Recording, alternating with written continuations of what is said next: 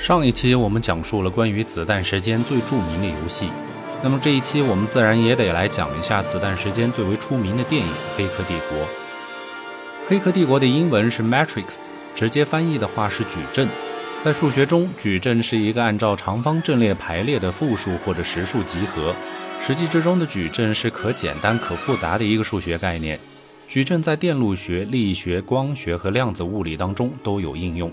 计算机科学当中，三维动画的制作也是需要用到矩阵的。矩阵的运算是数值分析领域的重要问题。电影之所以把名字定义为矩阵，其实是有着深刻的含义的。但是大多数的观众在观看这部电影的时候，只是被其中华丽的特效所吸引，而往往忽略了故事所想要表达的具体内容。我相信大多数的观众可能只记住了电影中主角光鲜亮丽的外形以及动作夸张的打斗场面，而忽略了我们可能生活在一个虚拟世界这样的一个核心概念。殊不知，这个概念才是电影三部曲的核心主旨。这个主旨最聪明的一点，就是抓住了这个概念本身是既不可证明也不可证伪的命题。我们试着回想一下我们这一波文明诞生的全过程。地球的年龄如今已经有四十五亿年了。而人类自诞生以来，不过短短的三十万年左右。我们且不说人类的诞生到底是怎么回事儿，因为相比起地球上的其他动物而言，我们基本上除了吃喝拉撒之外，没有任何的共通点。我们就说说这短短的三十万年，前二十八万年基本上都是处在原始社会的阶段，人类的生存主要还是依靠野外采集和狩猎的方式。但从大约两万年前开始，部落的形成让人类首次有了除物质以外的精神需求。通过考古发现，只有在大约两万年前的古人类聚居点中，才开始发现有了祭祀的痕迹。这一点其实非常重要，也非常特别。要知道，在这个地球上，人类并不是唯一的社会性动物，而偏偏只有人类在历史长河中的某个关键节点上，突然进化出了想象力。想象力这种概念，恰恰也证明了人类和其他地球上的物种完全不具备从属关系。因为有了想象力，人类就能够凭空虚构出一些概念，并通过语言和文字的形式进行交流和传承。然而，在大约八千年前，人类又突然掌握了农业能力。而最神奇的是，这种对农业能力的掌握是在亚洲和南美洲几乎同时开始的。于是，这个世界就有了两种最宝贵的经济作物——小麦和玉米。从此，全世界的人口开始大幅度提升，人们也从居无定所的狩猎形态逐步转化成为了依靠农业的定居式生活。所以，以色列的科学家尤瓦尔·赫拉利在他的著作《人类简史》中，一个观点让我印象极其深刻。他在书里说，自从小麦这个物种在今天的土耳其境内扎下根来，人类就帮助其在几千年的时间里扩散到了全世界。而之前人类非常惬意的采集狩猎生活，也使得人类成为了有史以来最聪明和健壮的动物。但自从开始了农业社会之后，人类就不得不日复一日面朝黄土背朝天，从事着繁重且单一的劳动。而单一化的食物来源虽然养活了更多的人，但却造成了包括骨骼、消化系统等之前从未有过的疾病。所以事实上证明，并不是人类驯服了小麦，而是小麦驯服了人类。而在那之后，人类从原始社会转变成为了封建社会。在公元前五百年前后，世界各地又很巧合的同时出现了几位伟大的哲学思想家：欧洲出现了伟大的哲学思想家柏拉图，印度出现了悉达多·乔达摩，也就是佛陀本人，而中国则出现了以孔子为首的百家争鸣的诸子学说。这些人的出现，对当时各大洲的文明都带来了人类思维上的又一次进化和知识爆炸，增强了当时的社会形态和结构，为封建社会的发展提供了理论上的基础。但封建社会持续了多长时间呢？也就不过短短的四千多年。封建社会晚期，人类爆发了工业革命，科学技术呈现出了爆炸式的增长。从莱特兄弟试飞第一架飞机到今天，不过短短一百多年。人类就已经征服了我们的卫星月球和遥远的火星，且不说这些普通人无法触及的高科技，就连我们现在日常生活中极度依赖的手机，在一百年前都是个神话之中才可能存在的东西。我们现在需要什么知识，只需要简单的点击几下手机屏幕，就可以很方便的从各种百科网站获取到相关的知识。而古人呢，只能通过大量的阅读书籍，才能掌握比今天常人更多的知识。也就是说，现代人的信息获取量和信息获取渠道是古人的几万倍。我们现在一周之内所阅读的信息量是古人一年甚至数年的信息获取量。回过头来想一想，这一切似乎都太过玄幻，是那么的不真实。我之所以扯这些东西，其实也就是想说回到电影《黑客帝国》，除了炫酷的特效和打斗之外，想要传递给我们的故事核心。我们到底是生活在一个确确实实通过人们的劳动和创造发展起来的世界之中，还是生活在一个有比我们先进和发达几十倍甚至数百倍的世界所创造出来的虚拟世界之中呢？要知道，人类的大脑虽然有着极其复杂和精密的结构，能够分析和处理的数据量是现代任何计算机都无法比拟的。但同样而言，人类的大脑其实也是最好欺骗的器官。为什么这么说呢？其实我们只需要戴上一个 VR 眼镜，玩一个画面很简陋的互动游戏，您就明白我为何要这么说了。当我们明知这个游戏无论是画面还是互动操作的程度都很差，但我们的大脑还是会依然坚定地选择相信。比如游戏中一颗朝我们慢慢飞来的子弹，就足以让我们的大脑指挥着身体做出夸张的躲避动作。虽然同样在大脑当中，我们知道这只是一个简陋的游戏，但这同一个大脑却指挥着我们躲避游戏中根本不存在的危险。身体几乎是在不受控制地做出大脑不切实际的指挥。这一点其实是非常矛盾和不可理喻的。如果有人玩过，那么事后仔细想一想，一定也会和我有一样的感受。电影《黑客帝国》正是讲述了这样一群发现了这个世界之中存在问题而觉醒，并对真实世界展开调查和对抗的故事。故事的背景非常宏大，我在这儿就不做赘述，以至于导演和编剧需要用三部电影的时长才能够将故事讲述完整。之所以我说至少是三部，是因为今年年底第四部在时隔了十八年后也即将来到我们的面前。届时，不知道这久违的第四部又会给我们带来一个什么样的故事？那么大家就静静的等待吧。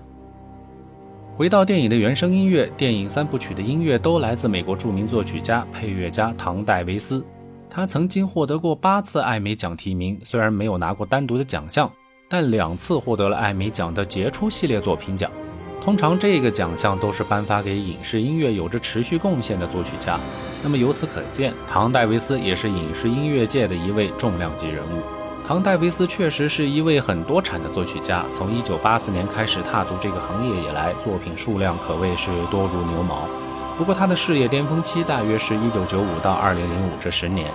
当然，我们今天要讲的《黑客帝国》系列三部曲可以说是他巅峰的巅峰。以至于有了《黑客帝国》一和二之后，《侏罗纪公园》的第三部原声作品居然抛弃了顶级大师约翰·威廉姆斯，转而把橄榄枝伸向了唐·戴维斯。不过，熟悉《侏罗纪公园》系列作品的朋友也知道，《侏罗纪公园》的第三部导演也不再是斯皮尔伯格，换成了乔·约翰斯顿，所以导演换了，后期班子跟着变也是情理之中的。《黑客帝国》之所以三部曲都是唐·戴维斯来写作原声音乐，大概率是因为传说三部电影的实拍部分是一次性拍摄完成的，只是后期制作的时候根据时长和故事发展的需要剪辑成了三部电影。这样的制作理念在当年《魔戒》三部曲当中也是有运用的。随着后期制作的发展，特效自然也会一部比一部先进和真实。我们现在回过头来看《黑客帝国》的话，也会有同样的感觉。特效最好的是2003年的第三部。第一部中的部分特效，用现在的眼光来看的话，还是会觉得比较假。就不知道时隔十八年后的第四部，又会给我们带来什么样的视觉震撼。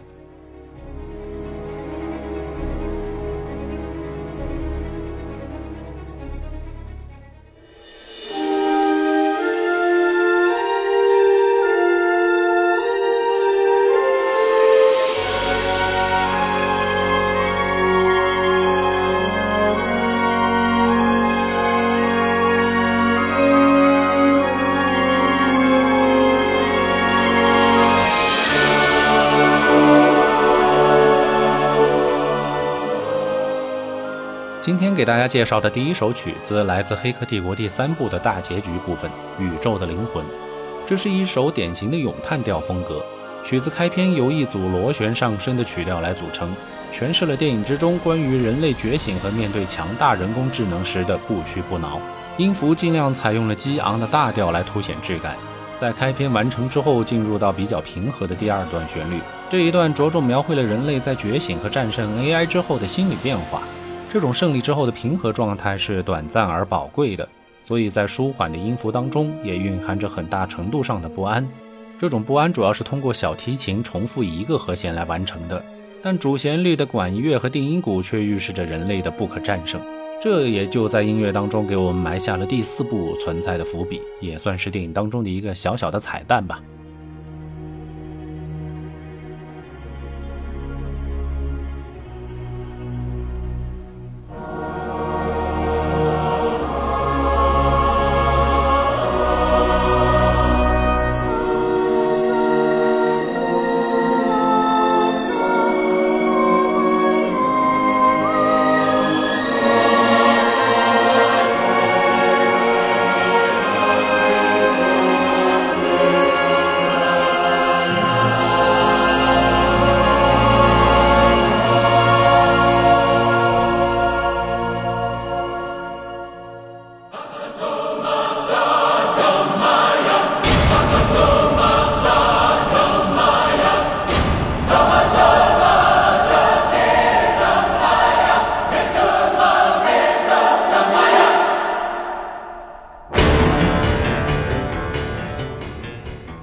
第二首《纳弗拉斯》，这是一个梵文的音节，具体的意思其实我们不是很清楚，但是一定和宗教有关。整首曲子的设定也是这样，开篇的人声激昂大气，有着明显的中世纪宗教质感。编曲上也尽量用打击乐和管乐来突出了这种金属的质感。节奏上紧张明快，将中世纪的铁血岁月通过听觉的方式完美表达了出来。但曲子进入第二段之后，摇身一变，成为了一种带有明显舞曲风格和印度风格的味道。首先，在节奏上，从紧张的中世纪风格转变为舞曲风格，是一种节奏上的妥协；但整体风格从中世纪变为印度风格，就很让人有些摸不着头脑。但其实，我们从电影的利益上着手，就不是很难理解这种看似毫不相关的元素拼凑在一块儿的做法。中世纪的音乐风格代表着电影之中还没有觉醒的人类以及统治整个虚拟社会的强大 AI，而梵文哼唱的印度风格则代表着觉醒人类的精神世界。逐步放缓的节奏也预示着人类觉醒之后的平和心境以及可期的未来。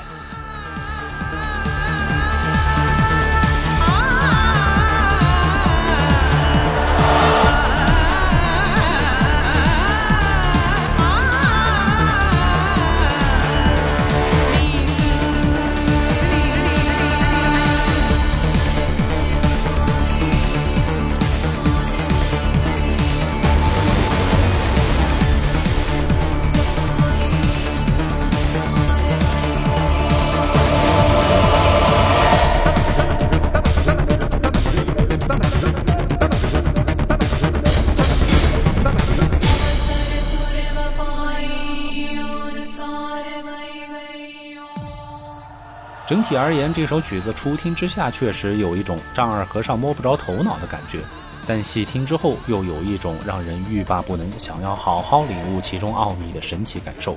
所以，虽然《黑客帝国》电影的大多数配乐都是为了画面氛围而写作的烘托型配乐，但其中确实也有上述这些能够让我们赏析和思考的优秀作品。这些作品不仅能够和画面配合的相得益彰，也能够在单独聆听的时候带给我们深度的思考。我只想说，唯一的遗憾就是这样的作品数量少了一些。如果可能，那就在平行世界中的《黑客帝国》电影里，这种配乐多一些吧。